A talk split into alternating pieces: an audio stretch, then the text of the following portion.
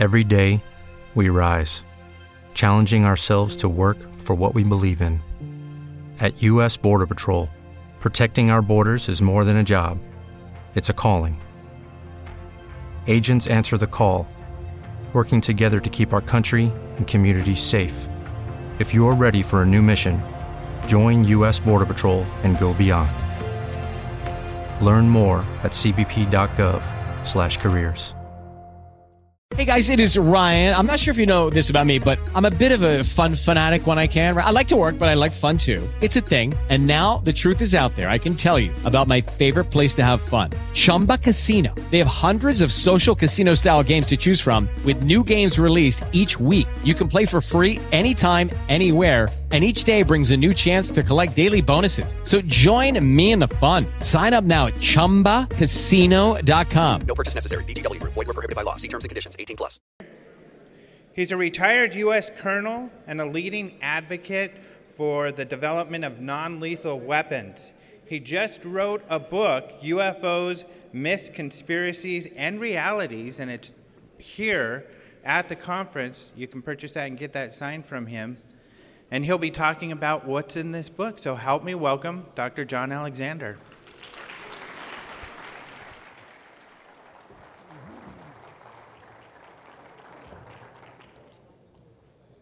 We got? Yeah, there we go.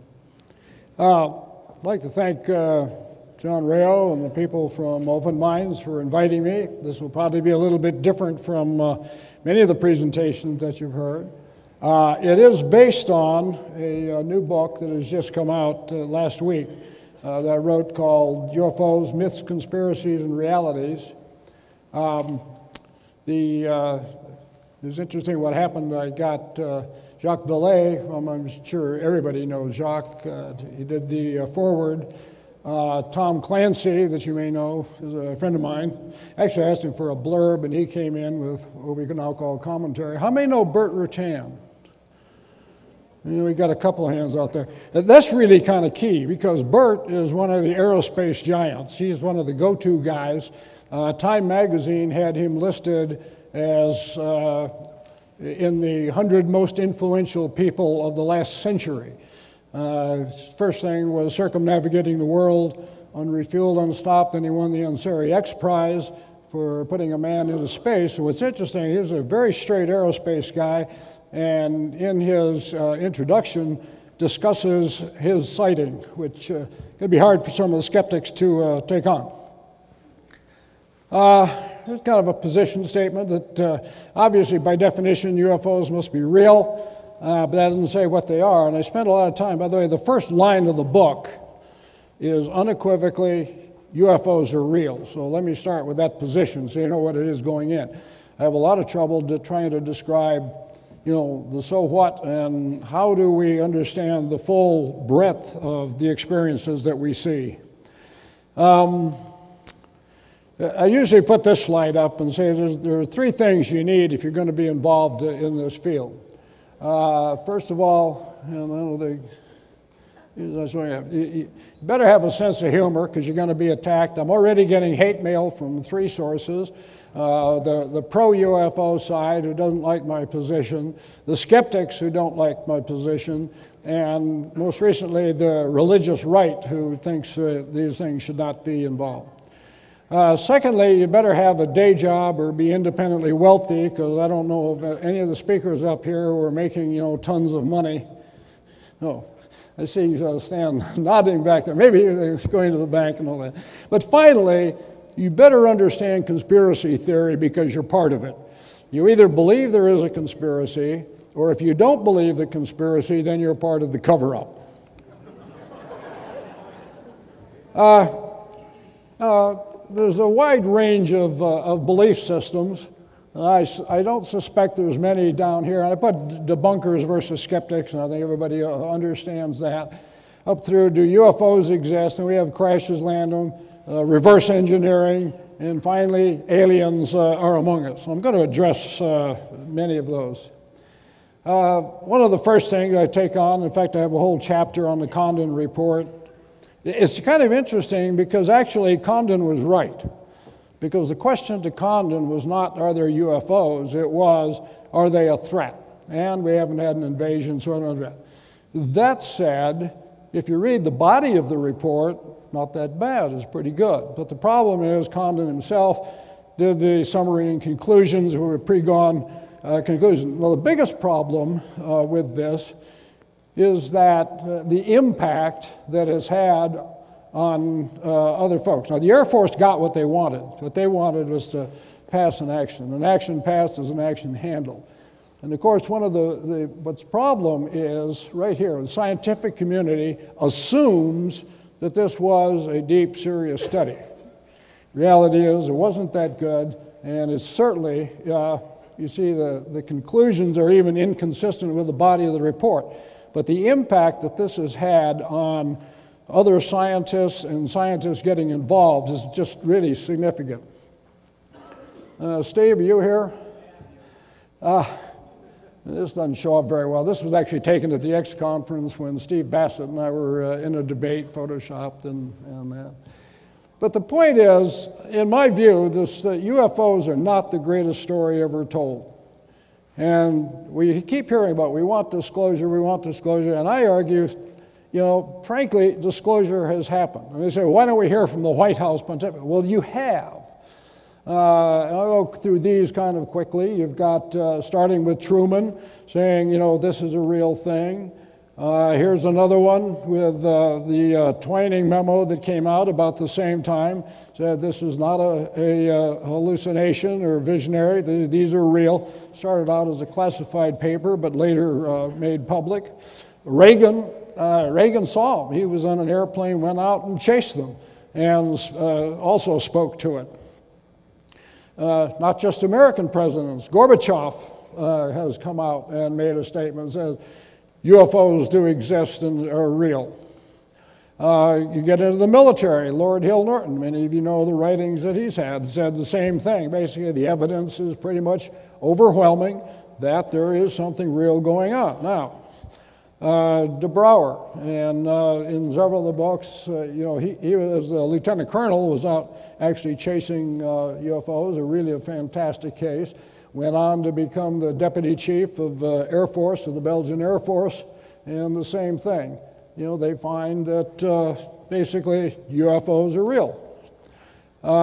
this is my friend, some of you heard Coast to Coast the other night, it was on with George Knapp. This is General Maltsev saying, you know, skeptics can take this as official confirmation existence of UFOs. What is so amazing about that statement, and that, that one really is different, is that Maltsev's predecessor was fired when a young German flew a Cessna and landed near Red Square. Okay? So the guy gets fired, predecessor fired for letting a Cessna in, and here his successor comes in and says, these things are flying around, and you know, not much we can do about that. Uh, same thing with his boss. There's a Russian four-star general coming out and saying, phenomena is real." Uh, the Duke of Edinburgh, uh, same thing. There are many reasons to believe that the UFOs uh, are real. Uh, get into space. Uh, Hermann Oberth, who's known as kind of the, the father of spaceflight, uh, same sorts of things, coming up with a statement that says, I've examined the arguments for flying saucers. Conclusion is that they do exist. We get into religion. We'll talk about religion a little bit more. Uh, but the same thing, here you have the Vatican coming out and saying, yep, you know, we, we have no problem with uh, extraterrestrial entities out there and UFOs. So, my point is this you know, how many of these things do we have to have before people say, oh, yeah, we, they have had disclosure? Here are you know, some of the countries uh, that have, been, uh, have come out. Uh, and there's a couple of key ones. Of course, uh, the Brits and the French, we've got Russians, uh, AJ just left, Brazilians, Chile, so, what happened? Now, what, what, we heard from the proponents on this that if we had disclosure, it was going to be so terrible that we would have social disorder. There would be breakdown because you know the world population couldn't stand it. So this is this happened But this happened because of a cartoon written about the prophet uh, that appeared in, uh, in Europe and had these, this kind of uh, impact all over the world. So that didn't happen. So what did happen? Basically, this is kind of the response that uh, you've gotten. It's sort of like it's out there, but one of the things I tell people, and the problem I have with these kind of groups, the people who would come here are intensely interested in the issues. You're a very small minority. Now, 70% of the people at least believe in UFOs, but for most of them, it's like they're, they're interested but ambivalent. Interesting, it's out there, but again, not the greatest story never told. The other problem is uh, you know, this is going to change, uh, change the paradigm. It would shift everything. No, it won't. You know, con- confirmation of what you already believe is not a paradigm shift, okay? And yet everybody talks about, you know, this is going to just, it doesn't change everything. And like Victoria says, does this mean I have to go to school tomorrow? Yes, you do. now, there are a group of folks who say ETs are here and among us. And I've taken most of this slide and the next couple of slides from briefing. Most of my briefings that I do are on geotransformational changes as they affect uh, national, international security and you know, what's happening in the world. But we hear that ET is here, and they're here to help us. And so I argue, you know, if they're here to help us, you know, what happened in all of these cases you know, he's certainly not here to help earthlings. With friends like this, you know, who needs enemies? The next one, uh, I do a lot of work here in uh, poverty. The issue on, uh, the, you know, the paradox that we have as we've seen the world's wealth increase, poverty is increasing simultaneously. Uh, these are pictures that I've taken uh, all over the world. Uh, one of the things you have, a billion people living on less than a dollar a day. Uh, this is a picture I took in Kabul, Afghanistan, and what you see there is this trash pile, and then down below here are some kids pumping water. Point is, they haven't got sanitation 101 yet. All right? Uh, this is the Ganges River. Uh, my, my finger is saved, although they said don't, don't even touch the water, it is so contaminated. Yet, this is the water, main water source for 100 million people. Uh, my point here is if ET is here to help us, you know, poverty, you think, would, might be one of the issues. How about food? This is what's going on uh, right now around the world. Uh, in 2008, UN said we got the perfect storm arising because of shortages of food for a whole host of reasons. We've got at least a billion people in the world uh, who are hungry. As of last month, the food index, uh, food price index in the world is the highest that it has ever been. Um, without getting off into those things, the point is if ET is here to help us, here's some pretty good starting points, and we certainly haven't seen any uh, indication of it. So we say compared to what? If you can't see it uh, down here, this line is uh, 14 trillion, uh, 167 uh, billion. Uh, anybody know what that is? Yeah. That's the national debt as of today. At some time today, our national debt passed through that. These numbers down there are just spinning. Uh, the point is that uh, when you go to war, we've got foreclosure, we've got global problems out there. What is it that you want our political leaders to be focused on? Uh, this is one that, uh, because they, they talk about DOD here. Uh, this Sergeant Vogler, just is coming home. He was on his 12th combat tour. A long time ago, Sergeant Major, I do a lot of work in special operations. This uh, head of Sergeant, uh, this was four years ago when they said, we now have people who have been in combat, in combat longer than anybody in World War II.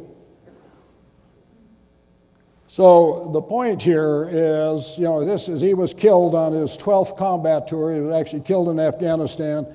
So tell me where you think UFOs fit on the DoD uh, priority list. Now, let's talk about disclosure, and I've kind of made up this uh, gradient. It says the kinds of disclosure that could happen run from uh, small and far away, in other words, a signal, uh, low level, confirmation, high visibility, to a hostile encounter. Uh, low visibility kind of thing, low, low impact, either a weak signal, and we, everybody I think knows about the wow signal and things of that nature, uh, biological uh, organisms, single cell, unicellular life, things of this nature. What happens with it? If you to know what's going to happen, we already know. This has happened and happened repeatedly. Uh, you get about a day or two, it pops up as you know, one of the items in the news. Uh, you then have a few conferences uh, where experts get together and, and discuss it. And then there are some journals that uh, come out. So if, if disclosure is uh, based on uh, small things far away, it's, it's kind of interesting what happened because this actually did happen on uh, 2 December of, of this year. Uh, and it was discovered, you might have heard about, you know, they were talking about arsenic being found and it might be the base. Every day, we rise, challenging ourselves to work for what we believe in. At U.S. Border Patrol, protecting our borders is more than a job, it's a calling. Agents answer the call, working together to keep our country and communities safe. If you're ready for a new mission, join U.S. Border Patrol and go beyond. Learn more at cbp.gov/careers. Hello, it is Ryan, and we could all use an extra bright spot in our day, couldn't we? Just to make up for things like sitting in traffic, doing the dishes, counting your steps, you know, all the mundane stuff. That is why I'm such a big fan of Chumba Casino. Chumba Casino has all your favorite social casino style games that you can play for free anytime, anywhere with daily bonuses. That should brighten your day a little. Actually, a lot. So sign up now at chumbacasino.com. That's ChumbaCasino.com. No purchase necessary. VGW. Void were prohibited by law. See terms and conditions. 18 plus. Hello, it is Ryan, and I was on a flight the other day playing one of my favorite social spin slot games on ChumbaCasino.com. I looked over the person sitting next to me, and you know what they were doing? They were also playing Chumba Casino. Coincidence? I think not. Everybody's loving having fun with it. Chumba Casino is home to hundreds of casino-style games that you can play for free anytime, anywhere even at 30,000 feet. So sign up now at ChumbaCasino.com to claim your free welcome bonus. That's ChumbaCasino.com and live the Chumba life. No purchase necessary. VGW. Void were prohibited by law. See terms and conditions. 18 plus. Of life. Was, coincidentally, it just happened to be when the NASA budget was up for review that the, they suddenly discovered this and, and put it out. I don't know, maybe you read about it. You know, there were a few articles in the newspaper, but that tells you pretty much what that type of disclosure would happen. Disclosure with moderate uh, impact. Well, what happens? This is UFO sightings. I think you're familiar. Oops, well, I take some heat over that one. But this is one where you say we've got some pretty sustained sightings, and people see things and they report. So what happens is, yeah, you get some news meetings. You have they're reported it. MUFON. Used to have Larry King, but the producer who was supporting that's no longer with them. But basically, disclosure of this nature is what we'd call the status quo. You know, not much change has happened. We know exactly what will happen because that's ongoing uh, at the moment. Now, what would happen if you had an event, and I picked, uh, you know, like the day the Earth stood still? You got this big craft sitting down there, ET comes out, or somebody comes out, has contact, and whatnot. What would, uh, you know, how would that be responded to? Again, I don't see this as going to be people flying off the handle, some interest. And what I'm saying is the model here for the news release on this is pretty much like 9 11. I think most of you were around and probably saw it. If you remember what happened for the first few hours, it was nonstop news. Cameras were on, watching the building, switching back and forth. And uh, within a relatively short period of time, that changed, and you had ads starting to creep in. Uh, it was the main story and then gradually it, uh, it kind of fades away. Uh, now, one of the reasons that I say disclosure uh, of any even significant magnitude is not going to have a major impact, it's going to re- uh, resolve itself pretty quickly, is this. Uh, the driving factors are going to be things like you know, food supplies, energy, uh, petroleum. I mean, you let the, well, you've probably seen right now you know, what's happening in uh, Libya, throughout the Middle East. Um, heard on the way down the gas hit, or oil hit uh, uh, $97 uh, a barrel. You can bet the pumps are going to be going up by tomorrow. Um, but the point is that most of the supplies that are put in are what we call just in time. You don't have uh, grocery stores that have huge inventories. If they're not constantly resupplied, and that of course means that you're going to have to have drivers, you're going to have to get out people, are going to have to go out and do that. Uh, in other words, the, the, issues of real life are going to take over and dominate things uh, very quickly, and these are the drivers that will cause it. Cause it. Now, what if you have what I call a catastrophic encounter? You know, we're going to have war with uh, ET or uh, something of that nature. Uh, any of those events. This is what's not going to happen, okay? You know, Will Sigourney and uh, Tom Cruise are not going to come out and save us.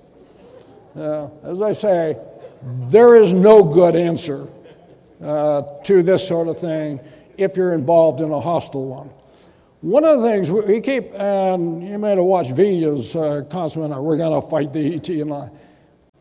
If ET understands physics as well as we sort of think that they might, they probably also un- understand biology. And if they understand biology, then they would know that, contrary to all these things about they need us for our genes and DNA and all this, no, you don't. You know, what you would do is they would start raising their own. And so uh, the notion that they need us for hubris uh, and that why fight? You know, the, the object would be if they want to depopulate the world, fighting us is a real tough way to go about it. You can get hurt doing that. They could do all of this with a biological attack that would not. So, as I say, ET says no to free range humans, even if they're here to eat us or whatnot. so, if it's a catastrophic encounter, you know, forget it. We lose. Also, and I'm sure you're going to hear about this, we're at uh, war with ET. Absolutely not a shred of evidence that supports that uh, the notion that uh, we or anybody in the world that know, say we, we love ET. Now, the religious thing has come up uh, repeatedly. I throw this out. My wife, Sarah Victoria, did a uh, survey. And we had people pontificating for a long time about how this is going to destroy religion and all of those sorts of things. So she did the first. There's been some others since then where they went out and they said, okay, let's actually ask theologians what they would do and how they would respond. And uh, this was the first study. There's, there's been some others. So, contrary to con- conventional wisdom, no, bad things don't happen. Uh, for, mo- for the most part, the theologians, uh, and by the way, this was just because of numerical practicality or statistical significance that we were talking to Catholic, uh, Protestant, and uh, Jewish uh, rabbis. but basically, they said no big deal. Uh, except for the Jesuits who said, ah, more converts. You know, there's things we can do here. So. Now, the other thing that we hear constantly is that ET is spiritually evolved. Well, that's kind of interesting, but it's also counterintuitive. One of the things that we've seen as we have been uh, become more scientifically oriented, they've also become more secular, and you've seen tremendous declines in the uh, advanced world of, uh, of uh, people, you know, attending church. So this assumption that they've somehow worked out all of these uh, uh, theological issues is not necessarily supported by any data going in. Now, here's one of the problems uh, that we have in talking to between the public and the scientific community. And in my book, I go into this uh, a whole lengthy thing on uh, people want to do the POTUS briefing, like somehow the president is going to wave a wand and everything's going to flow out. And my argument is there is be careful what you wish for. But the point here is that when you look at the, the belief in psychic phenomena, and a lot of them in UFOs, you find about 70% of the public believes in these things. Now, one of the reasons they believe in them, by the way, is they do it. As you know, I've done a lot of work in near death experiences and familiar with remote viewing and a number of those things. So, a vast percentage of the population have actually had these kinds of personal experiences that become drivers. Uh, if you look at professors uh, across the board, uh, drops down closer to 50%. When you get here into some of the hard sciences, uh, aeronautics and astronautics, you're down to 30%. But the last one over here, NAS, is the National Academy of Science. Okay? When you get into these people who are supposed to be the premier scientists, and quite frankly, I've worked with them, so I, I know these guys. Actually, I found them to be a little bit more open than you might suspect, at this 4% level. But the issue here is you can see this great, I've called it a cavernous gulf between the belief systems of the general public and the scientific community. A lot of issues there. So, what are the biggest failures? I, I think in the huge issue is, in general, the people studying ufology and making it do not know how the system works. And I'm not going to take that one on in uh, great uh, detail. Certainly, a lack of critical thinking and what I call ergofusion. I'm going to address that in just a minute. and the point here that uh, are, are just simply not important to most people in the compared to what? Compared to what I'm doing in my life and eating and you know, where I want to go. Uh, ergofusion is a word that I coined. I actually got it published in uh, Harvard International Review and some other uh, prestigious journals. And I called it the misidentification of causal relationships, meaning if A, therefore B. And that's the way we tend to think. And this, of course, is the guy for the shooter from Fort Hood. And so what we tend to do is to blame guns uh, in a non-lethal arena. You know, the technology causes bad behavior. No, technology is, and, you know, guns don't kill people, people kill people. Sometimes they use guns in the process and all that. In my uh, non lethal weapons world, we, I ran into this uh, article saying they used OC, which is pepper spray, just like you know, Zyklon B in the uh, Nazi death camp. No, these are radically different kinds of things. I also point out that all slopes are slippery. Say, well, if we start down this slope, it's going to be slippery. All slopes are slippery. Now, in this arena, uh, the UFOs, uh, just because you have a UFO doesn't mean they come from, you know, advanced uh, worlds. The, uh, because the White House asked the question does not suggest that therefore you have secret programs uh, ongoing and the spies. Um, uh, this is one, uh, I saw an email from uh, Stan the other day saying I had missed the uh, Bolender uh, memo in there. Um, and I don't think it's incongruent. Uh, by the way, I said I told him it would be two. Bol- this is actually Bill Bolender, but the point is that because you have these kinds of documents there, and particularly things like the JANAP 146, which says report things that are a threat. And the difference here is they are interested in threats as opposed to just ET or things of, of that nature. Um, same thing here. Um, there's an issue that I'll get to. This is Jim Woolsey, who was the director of uh, Central Intelligence, and he made an individual request to get some information that does not infer that the agency has institutional responsibility. And I talk a lot about that and the difference between individual interest and institutional uh, responsibility. Got to understand how they work. Another one is I keep seeing them drag out documents from the 1950s and say, therefore, there's current interest in the area. Not necessarily true. Uh, a friend of ours, uh, John Petersen, who knew Jim Woolsey, uh, asked him, you know, Sans, uh, I, I, told you you'd make it. Um, you know, you've seen his briefings out there with all the redacted stuff. And quite frankly, the redactions that were in there just don't make sense. Never did. You know, bad PR. But uh, uh, John, uh, again, for New Woolsey, asked him, he said, so he sent out a memo, said, tell me about this in, internally. You know, what do we know? And so Gerald Haines, who was the historian for NRO, got tasked with it and basically came back and said, yeah, you know, there's not much new on here, and this is not a surprise. Uh, his bottom line there was, you know, like the JFK uh, assass- assassination conspiracy theories, the UFO issue will probably not go away no matter uh, what the agency says or does. The other thing that I thought is really telling, in one of the footnotes of that memo, um, you, there was a thing there that said, oh, the, the CIA actually had a UFO crisis response team. Um, that's interesting. But the, you know, the follow on line, by the way, they've never met. So that ought to tell you something about you know, the level of uh, priority it was given.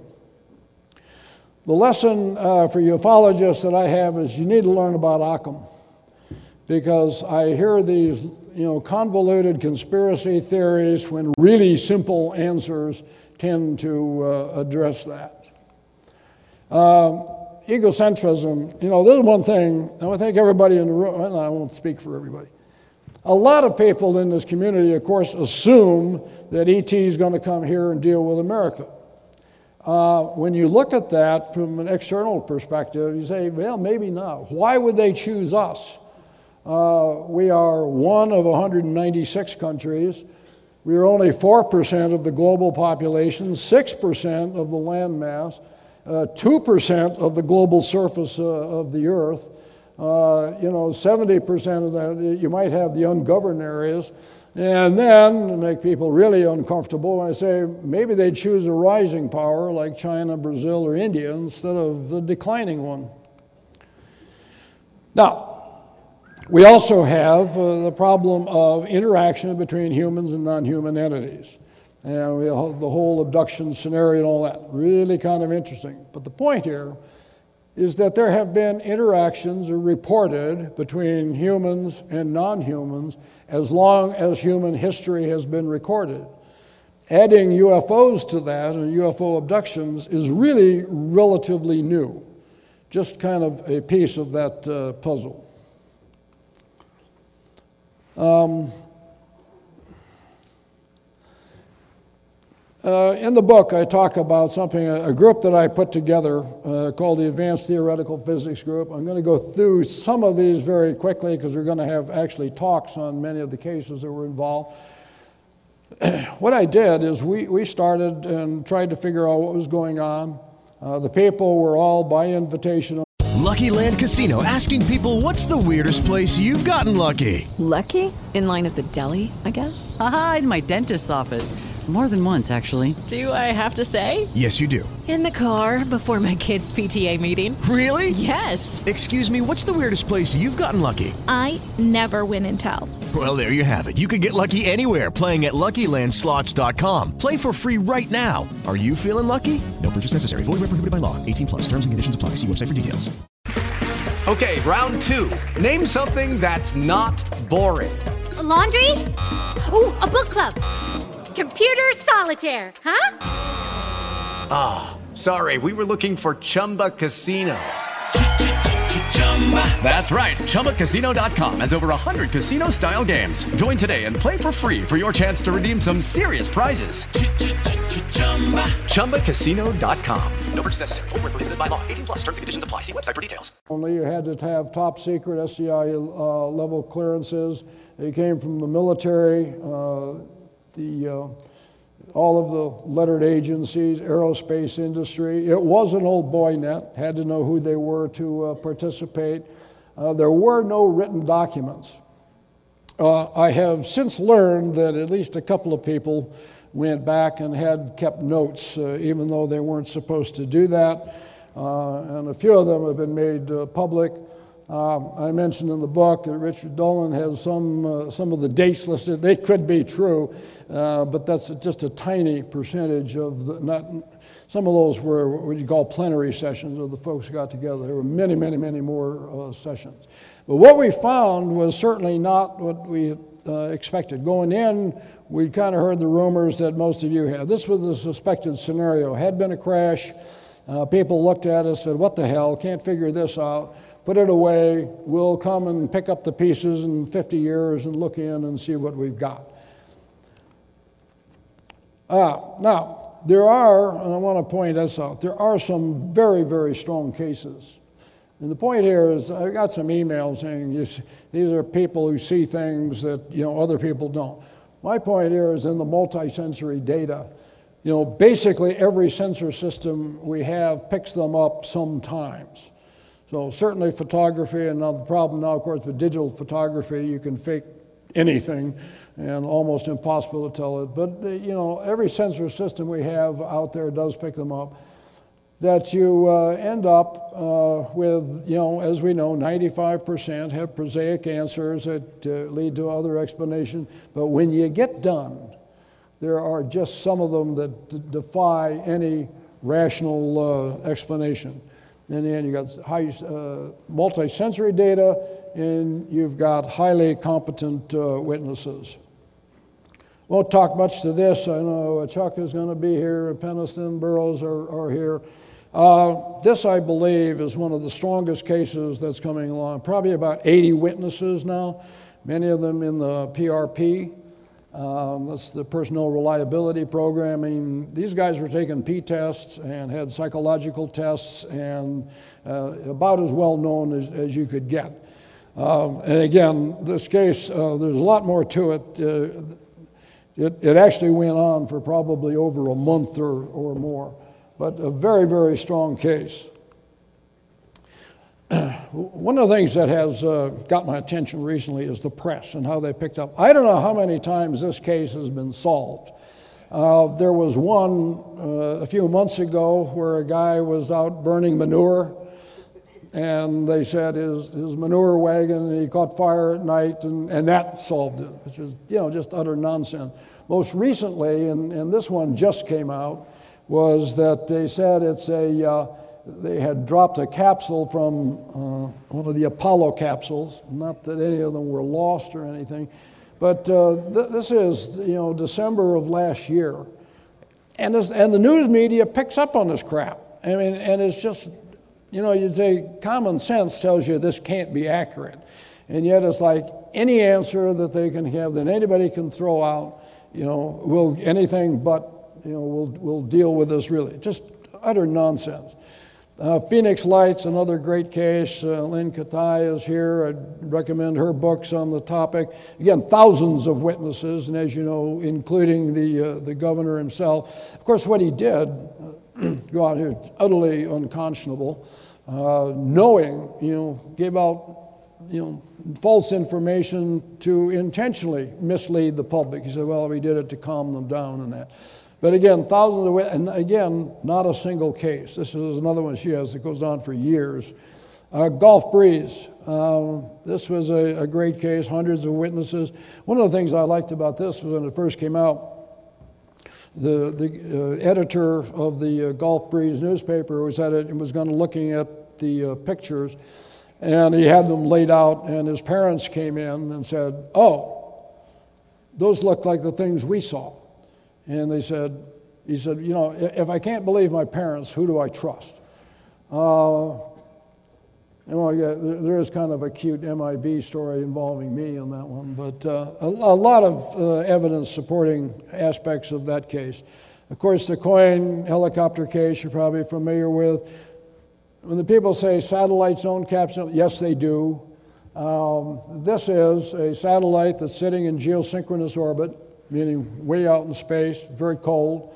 And what you see here is this line coming down and you see that it tends to get darker. What that means is that this camera sitting out there looking at the Earth, field of view is the Earth, something that was very hot flew by it and turned and went down towards the Earth. Uh, did get picked up, did get it investigated, and it was, uh, what the hell? Uh, again, another one that has been researched many times and supported. Dick Haines has done a lot of work on that the Belgium flap. Um, and by the way, I, when I said this, when I was uh, working with uh, NATO studies uh, over there, had a chance to talk to them, and frankly, they were asking us, you know, like, is, you know, are these yours? No. Uh, this one is another good case. I've got this. I've got a whole chapter that includes these things, but this particular one is uh, fairly well known. We had the B-2 fly over the UFO that's uh, sitting on the ground. You've got witnesses that are, of course, in the B-52. You've got radar sightings up there. You've got the um, uh, people who are also on the ground uh, seeing the thing and reporting it. Uh, what happened with that one, the Blue Book, is really uh, kind of interesting because uh, Quintanilla just kind of farted it off, and which upset these people, and was one of the reasons why Blue Book did not get the qualifications they should have. We have thousands of uh, pilot sightings. Um, but like in the military, one of the things that happens here is reporting UFOs is not career enhancing. And that's also perceived to be uh, true for pilots as well. There have been armed uh, interactions, uh, and this is why, uh, you know, we had some uh, almost had some congressional hearings. We were unsuccessful in doing that for other reasons. Uh, but we based it on two things. That was the interaction with strategic uh, nuclear systems and airline safety issues. But I think you're familiar with, with these cases. Um, certainly the one with Milton Torres, and I'll, I'll come back to that one, is really quite, uh, quite interesting. Uh, I use this as firsthand the, some of the people that I dealt with. Uh, Teller, uh, this is uh, Teller at dinner with Hal Puthoff explaining zero point energy to him. He was involved. He found Cash Landrum case quite interesting because of the uh, radiation issues that were attached. Uh, ben Rich, if you don't know him, was the head of the Skunk Works. Uh, contrary to some of the crap I'm seeing on the blogs here, this was not a casual one time walked up, talked to him. Uh, rather, he actually appointed somebody to uh, help our research. And Ben was the go to guy. He is the guy who built the SR 71. He had been with uh, Kelly Johnson when they built the U 2, brought you the uh, stealth fighter, the F 117. And that's why people said, you know, if anybody knows, you know, he's got to be in the loop. And um, uh, he had a shopping list. So I want the propulsion system and, and a few other things. My confidence level is very, very high. I mentioned in the book that we started out and I had, um, uh, I ended up, well, not ended up, at one point uh, we went to the director of SDI uh, Jim Abrahamson, because at that time it was the biggest program in the military. It was a $5 billion program. And I tell the story in, the, in there that, you know, we, we came in, he had not been pre-briefed, so he didn't know what the topic was, so he started talking, and I, I was the one running it and introduced everybody, I had people from different agencies, and we started talking about five minutes ago, wait a minute, a minute, who are you guys really? You know, this was just, believe me, not on their scope. So it was interesting where we got to at the end. Uh, we had gone to him for some money. We had decided to move this from an ad hoc thing to try and make it more formalized. And uh, his answer was, uh, you know, basically, I won't tell you. He says, I'm doing some hairy stuff. And Congress is already after my budget. And if I get caught playing with something like this, my budget's going to get really hit. He did get hit for a billion dollars, so it was a pretty good hit. Uh, but as, his uh, position later was, you know, as a fighter pilot, this is kind of interesting. And if you can tell me what to look for, I'll, I'll consider uh, doing that, but nothing formally. Uh, this is a guy I've now exposed, a friend of mine who died very suddenly uh, last July. It was kind of tragic. I had talked to him on a Monday, and on Wednesday I got an email from his son saying Dean had died uh, but this is one of my was one of my key sources, and the point here is that uh, Dean Judd was the chief scientist of SDI, and I can tell you there was absolutely nothing about SDI that had to do with uh, looking out for ET. He had also been the National Intelligence Officer for Science and Technology. That's the number one guy in all the intelligence community where science and technology comes together had been on the Air Force Science Board and that. And we spent a lot of time uh, discussing these issues. A true skeptic, but the point was, you know, does not uh, fall into the category. Now, another guy who's helped me, particularly recently, is Bill Coleman. Bill's interesting because he was the chief of public information for the Air Force when uh, Blue Book was on. And he can explain a lot of the things that happened, like what happened at Holloman and confiscating film and uh, thoughts, uh, you know, the, the NASA film that got confiscated by Cooper, one, very prosaic answer. What's interesting is when he took the job, he had to be interviewed by the secretary, and he says, uh, I'm not ambivalent about this. And in the book, we go into considerable detail about a sighting that he had that was very dramatic. I mean, they got down, he's in a B 25 uh, chasing a UFO across the ground. He says it's, it's uh, uh, in Mississippi, Alabama area over plowed fields, and it is so low that dust trails are coming up from the UFO and they can see it. Uh, interestingly, he, he went back and he reported it. And when he went to the Pentagon to work in information, he could see all the Blue Book files. And even though he'd filed it, it did not show up in the Blue Book file. Point here is not some huge conspiracy, but rather people made up their mind as what they wanted to send in. This is not a high priority job uh, for Air Force officers uh, you know, outside of the, the main office. Uh, I just uh, offer this one as the only negative experience that I really had. Walt LaBerge has since died, developed the AIM 9 mission, and we went in and uh, I had a briefing with the science board that he was chairing.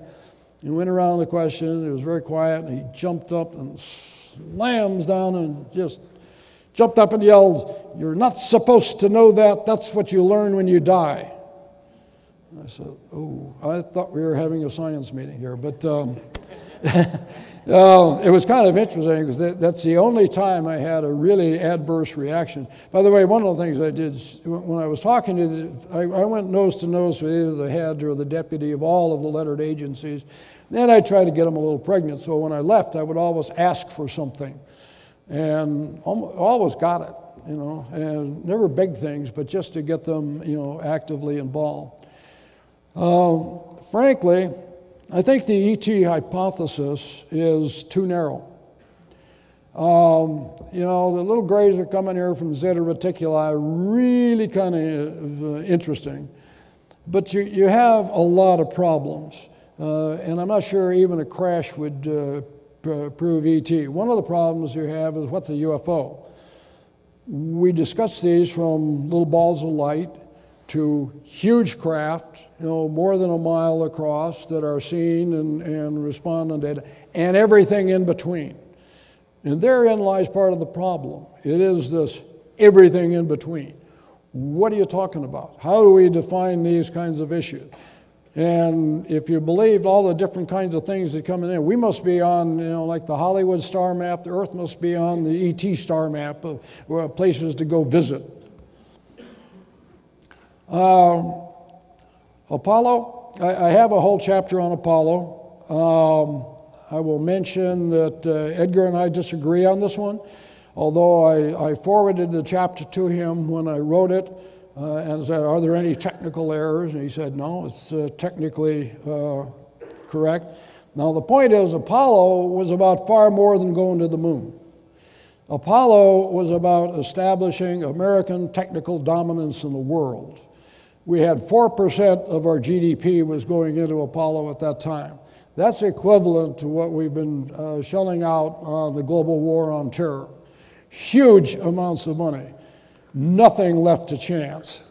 So these were the folks that I knew and was able to talk to uh, firsthand. And they all came up with the same thing. Even uh, Ed Mitchell, who thinks that Roswell was real and supports it and that, says with lucky landslots, you can get lucky just about anywhere. Dearly beloved, we are gathered here today to. Has anyone seen the bride and groom? Sorry, sorry, we're here. We were getting lucky in the limo and we lost track of time. No, Lucky Land Casino, with cash prizes that add up quicker than a guest registry. In that case, I pronounce you lucky.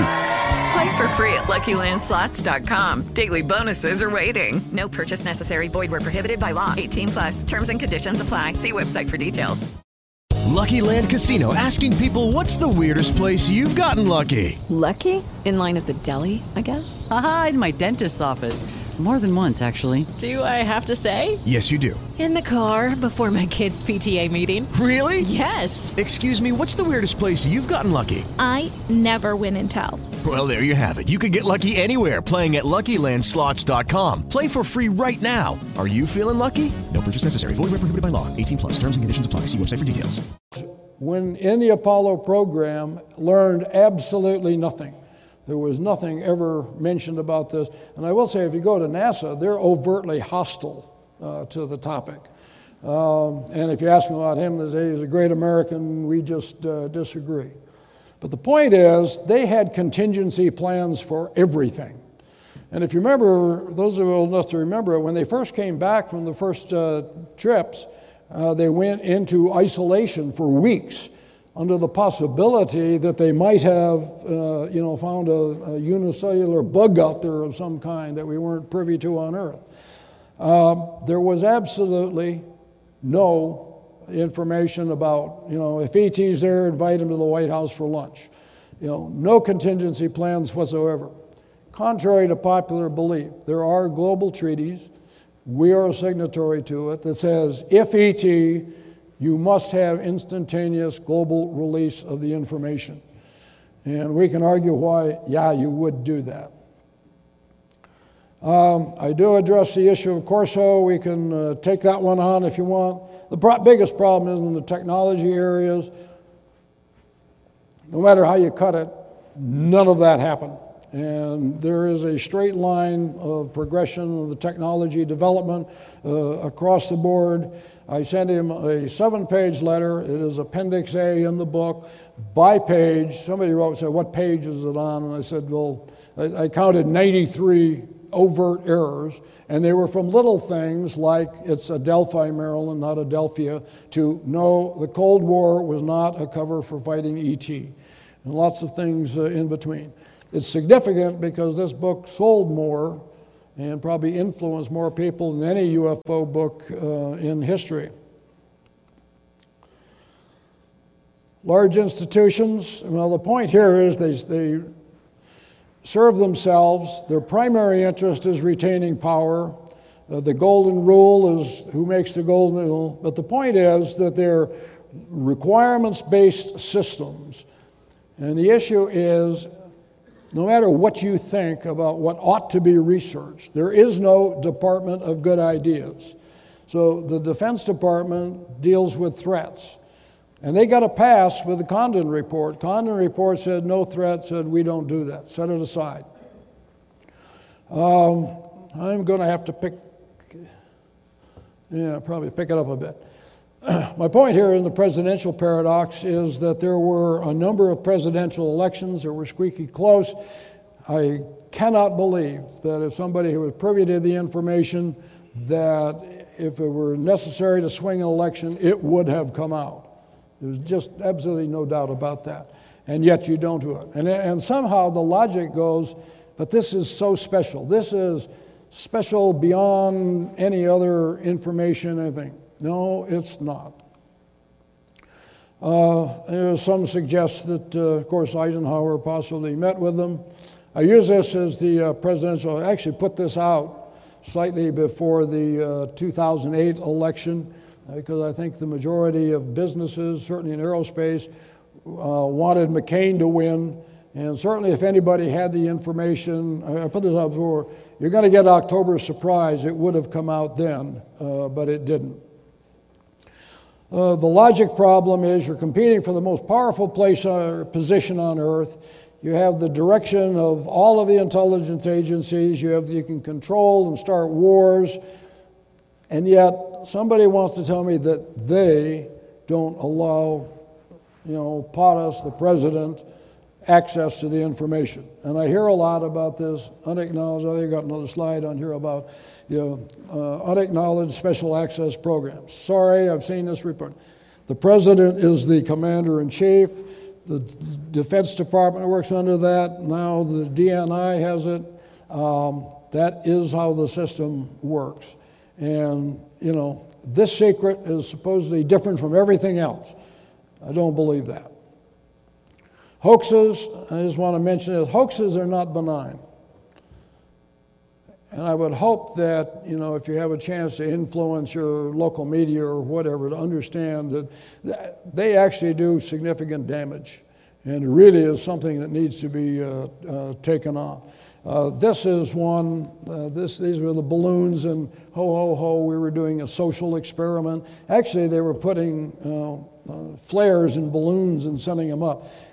I don't know if some of you remember back to World War II, but that was how the Japanese were planning to attack the United States. And they actually had plans to put balloons aloft and light our forests uh, on fire. Um, not benign. There are real cover ups. However, cover ups are not unintentional, lack of knowledge, or uh, stupidity. And unfortunately, most of the information that you get falls into one of those uh, categories. And there's some real examples of things. Watergate, of course, uh, the Gulf of Tonkin, LSD experiments, My Lai. But the point here, the, the common factor in all of them is they're, they're known. So don't confuse cover ups with ruin. Majestic, uh, I have, I, Majestic may have been real, one of the things I address in the book, but it is not anything to do with UFOs. And yes, Stan we'll arm wrestle over that one. so, uh, but uh, you know, even the guy who made the, the documents. By the way, if you go on in the National Archives, uh, there are two sets of documents that are up there for review. They are so commonly requested. One's the JFK assassination, and the other is MJ 12 and they go into it uh, in uh, exquisite detail as to uh, um, you know why they do not believe any of those back. Interesting, I filed my own FOIA, and in there I said, "This is not a UFO request," and it came back with the standard pat UFO thing anyway. So, is there a cover up? well, one of the things I do is compare Watergate to uh, Majestic 12. How was it done? If you go to Watergate, um, first of all, they went to the Washington Post. They had direct contact. Uh, we later found out, it wasn't until recently, that Mark Felt was in fact deep, uh, deep throat. Uh, this guy had his identity uh, vetted. You know, as again, he was a deputy director of uh, FBI at the time. Went to young reporters, but they had a national reputation already. Uh, they had massive resources behind them to go ahead and, and do, you know, vet the process and find out what happened. And of course, the president was eventually uh, uh, held responsible. Now, you want me to believe here on the other side that, you know, the do- documents get dropped in a mailbox someplace uh, from an anonymous source that still, you know, hasn't come forward. They go to relatively unknown people, have no experience, no resources, and, uh, you know, that they held they responsible. Now, all I ask you is to say, now you're, you got a secret, and it is super secret, and you want to get it out. What process are you going to use to get that information in, you know, into the public hands? So, who are they? Well, the answer is just about everybody. There are government secrets, uh, and they have eventually uh, been revealed. I haven't got time to go into all of them. But the point is, none of them, uh, to get revealed, were dropped in a mailbox someplace. Uh, this is the one that I mentioned about the unacknowledged special, the huge black budgets. I'm sorry, black, there are black budgets. I don't know if I'm even supposed to say that, but there are black budgets out there. There are people who have oversight. And there are others who view for this, and they fight for that money just as intently as for people in the white world. It is highly competitive, and though there's not big pots of money that are sitting off someplace that are, are totally unaccounted for.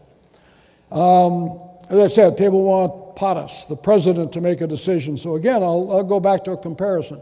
Let's compare how they made a decision to uh, do the atomic bomb because that's not well understood. And we'll compare that with ARV, the uh, alien reproduction vehicle. so you went to, you had uh, years of hard science in uh, nuclear physics.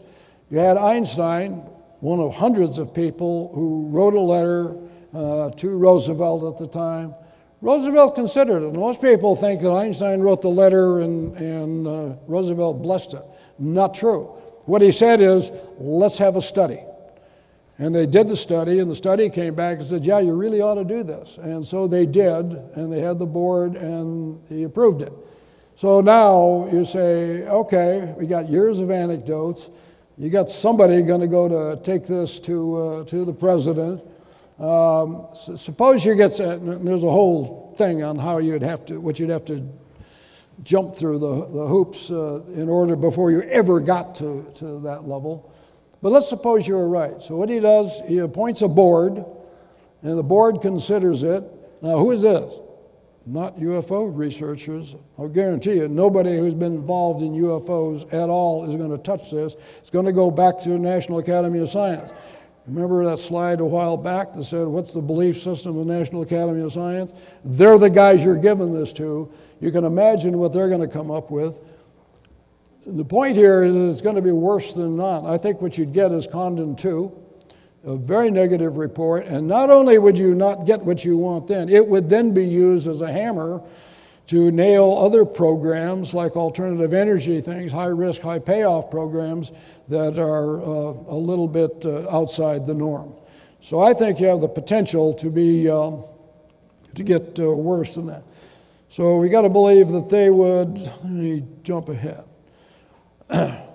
I'm sorry, but there are no limits to crazy. Uh, the things that you hear and whatnot. Um, I wrote, I made this one up just a couple days ago. This is John Lear, uh, for those who don't know, and I was over at his house a few months ago. Uh, this is based on some blogs that uh, just came out. And he said that uh, I'm the next Phil Klass, which is kind of interesting because in the book I went back and counted. I got 43 cases, and I said, these are real hard cases. Um, but, uh, you know, if I believe John, we did not go to the moon. Uh, there are submarine bases that are hundreds of miles. The Pacific Ocean actually probably comes under here, certainly under all of California and Nevada and, and whatnot. That uh, he told me we got tunnels, that there's a new Area 51 called Sandia, but there's already a Sandia, but not that one. And that what you do is you go to certain hotels in Las Vegas and you go down and you get in these tubes and zip 100 miles out to the work site. Um, got some problems. And one of the things in, in watching these blurbs, really, a number of years ago, the, uh, I'm on the Council of Society for Scientific Exploration, and we were meeting at Cornell, and because of that, we had Carl Sagan in, and he gave what I thought was one of the most amazing talks, uh, really quite negative. And what he said basically is this is a, generally a, a doctoral level uh, group who said, you know, it's okay for us educated people to talk about. We can't allow the masses out there because they don't have the critical thinking skills necessary to discern the information.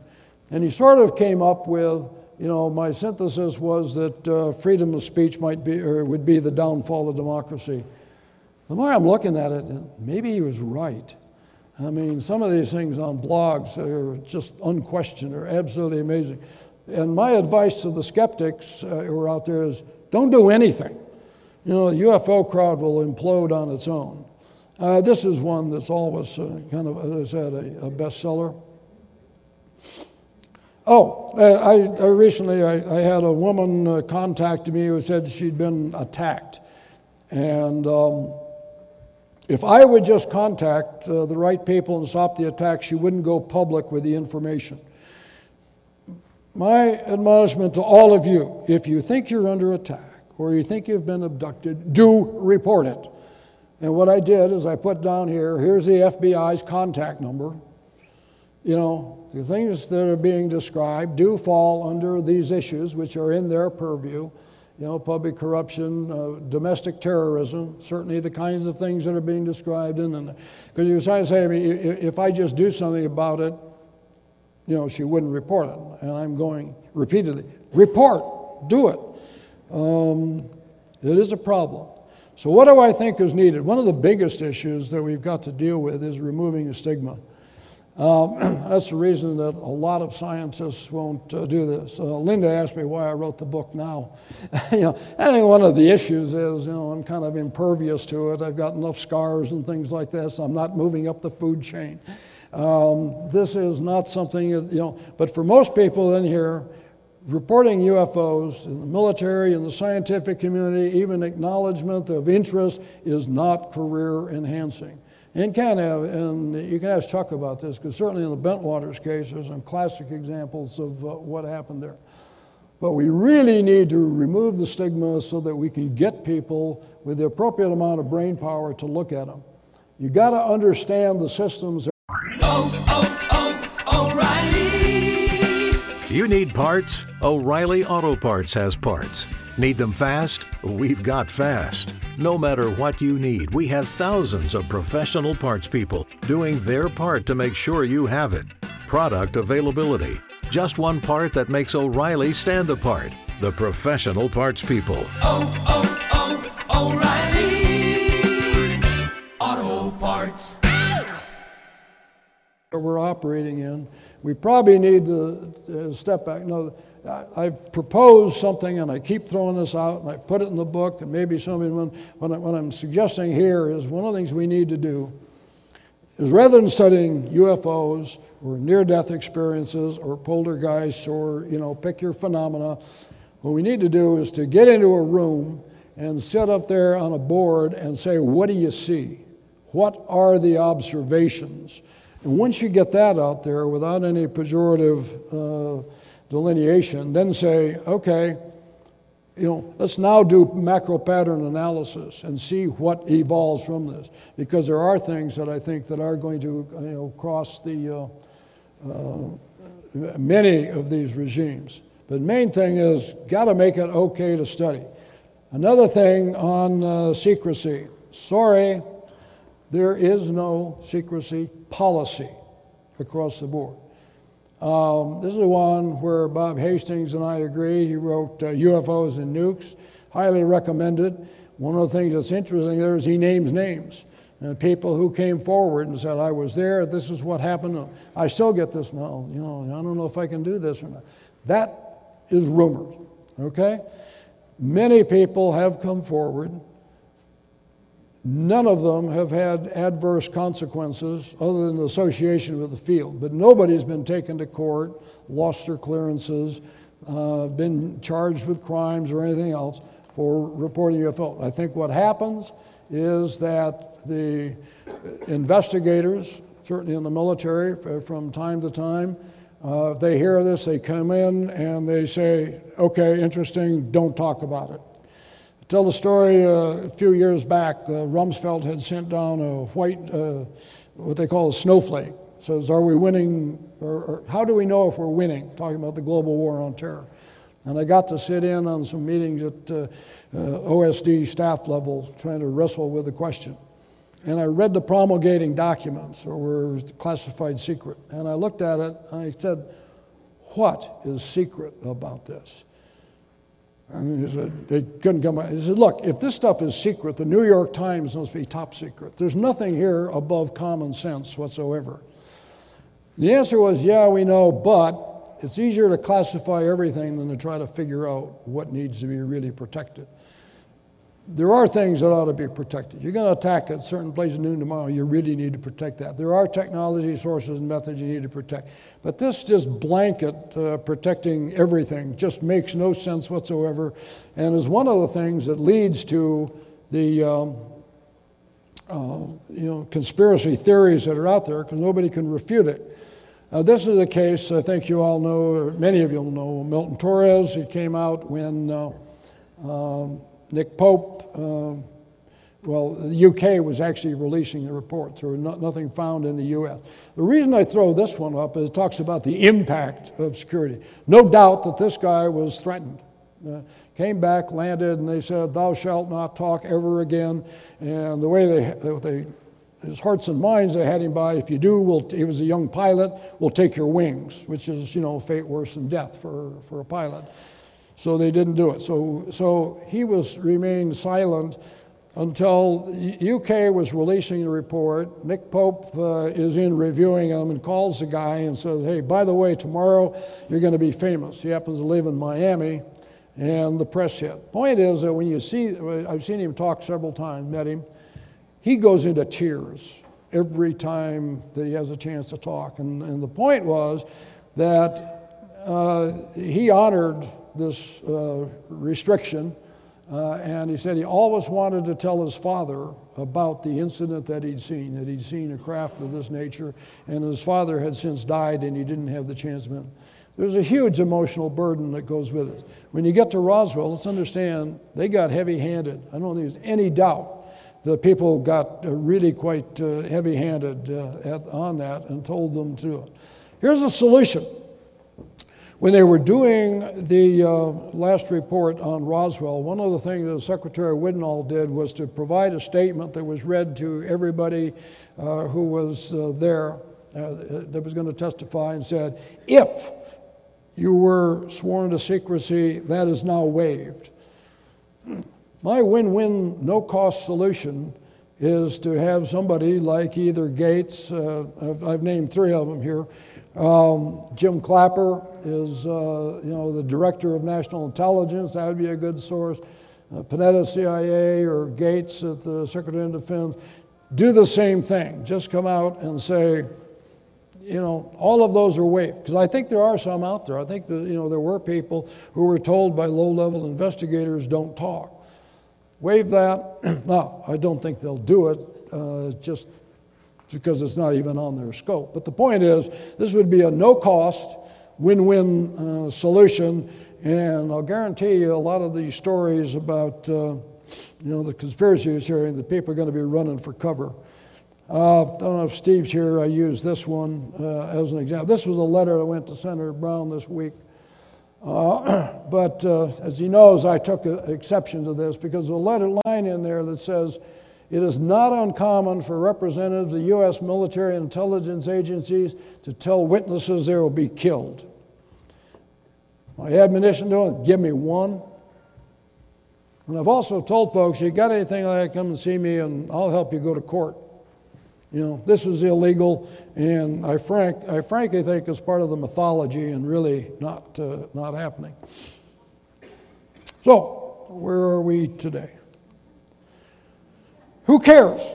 Uh, now, I imagine the people in here tend to care a lot, but uh, for the general public, not a lot of folks. They're interested, but you need to distinguish between the differences between personal interest and institutional interest. No, we do that all the time in church. I mean, many of the people in, uh, across the government have religious affiliations, uh, but they tend not to bring those in. Some do they influence uh, policy from time to time? Absolutely. but that does not become institutional policy. Um, believing in UFOs and really caring about them, again, the general public believes in UFOs, but does not see this as something that's going to change their life. Uh, certainly not going to change their belief system. Again, one of the issues confirmation of what you already believe is not a paradigm shift. We, you know, I keep hearing that. You know, this is the greatest story out there. If it happened, you know, it's going to change everything. Yeah, not really. They are real. So what? What, do, what does that change? No, it doesn't change everything. Uh, hype and hyperbole is how to screw things up. There was a great thing, and I, this is one I want to talk to you about. I have talked to Jacques about it. But uh, three guys grabbed the gold ring, uh, got invited to Riyadh uh, for a conference. It was one panel in a conference on competitiveness. It was being held in Saudi Arabia great. I mean, I've got to imagine the contacts you could make at a situation like that are phenomenal. But when we started, all of a sudden, we started in the UFO community says, you know, that uh, Clinton touched on UFOs. No, he didn't. Clinton was at an international UFO convention. That is not the convention. It was one meeting, and they thought they were being really outside the loop. The, the idea was, gee, are there things we can learn from people who have you know thought about these things in a, a good way. As you know, Stan uh, Friedman was one of the people. Jacques Vallée, uh, Nick Pope was there. Michio Kaku. Uh, as I say, that, that, that one was the no doubt the gold ring of that. But you know, the conspiracy theorists have now said, "Aha, the Saudis are trying to grab UFOs uh, for their thing." And uh, you want to hear? I mean, you know, what has happened with the FOIA requests? Um, what happened in, inside the intelligence agency a long time ago, they got inundated with requests, spent so much time uh, looking for the data that they finally said, screw this, we'll put a filter on. So if reports come in and say UFO, you know, it goes out. You know, we won't even allow it in the files. Uh, and by the way, from the UK, this happened, and, and they finally, as you know, this last fall, shut down their system they, they did have people who were studying the project or the, this topic. And one of the things they did is they finally just shut it down and said, no, we're tired of, you know, all of the FOIA requests uh, coming in. So I think we've, uh, you know, these FOIA requests have uh, killed the goose. Conclusions? UFOs uh, are a global phenomenon. And I, in my view, that the reality is proven beyond all doubt. There are massive uh, amounts of data supporting the reality uh, of UFOs. And despite that, the reality is rejected by most scientists. And this gets back to the issue of one of the things we've got to do is to make it okay for scientists to engage in this area without being it detrimental to their career. Public generally interested but ambivalent. Uh, and the media, of course, ridicules. Uh, one of the things I get all the time is uh, I, I, love it when I get young reporters on there. I said, uh, you know, because they've always got to, if this, will throw in the countervailing. So I said, well, um, I'll bet you believe that there's two sides to every story, which they immediately fall into. Yes, is that okay? I'll say, Give me the positive attributes of genocide. No, there are certain things that are just right and wrong. And we need to, you know, need to be dealt with that way. Not everything is two-sided, you don't know that. But the, in, overall, the, today's problems certainly uh, take priorities. And moving UFOs to a front burner national thing, uh, do not expect a presidential uh, proclamation at all. Don't care what you think of Obama, pro or he ain't stupid. Okay? And I think he knows that touching the UFO topic is absolutely toxic. I've put in two, Dennis Kucinich, to take a One you probably don't know is Claiborne Pell, who was a personal friend of mine. And one of the things that frankly pissed me off, uh, he was interested in uh, UFOs and a number of phenomena. He actually went by a MUFON conference once. The Washington Post, in his obituary, you know, denigrated him because of interest in it. I mean, this stuff literally follows you to your grave. Where does this fit in, uh, say, the POTUS priority list?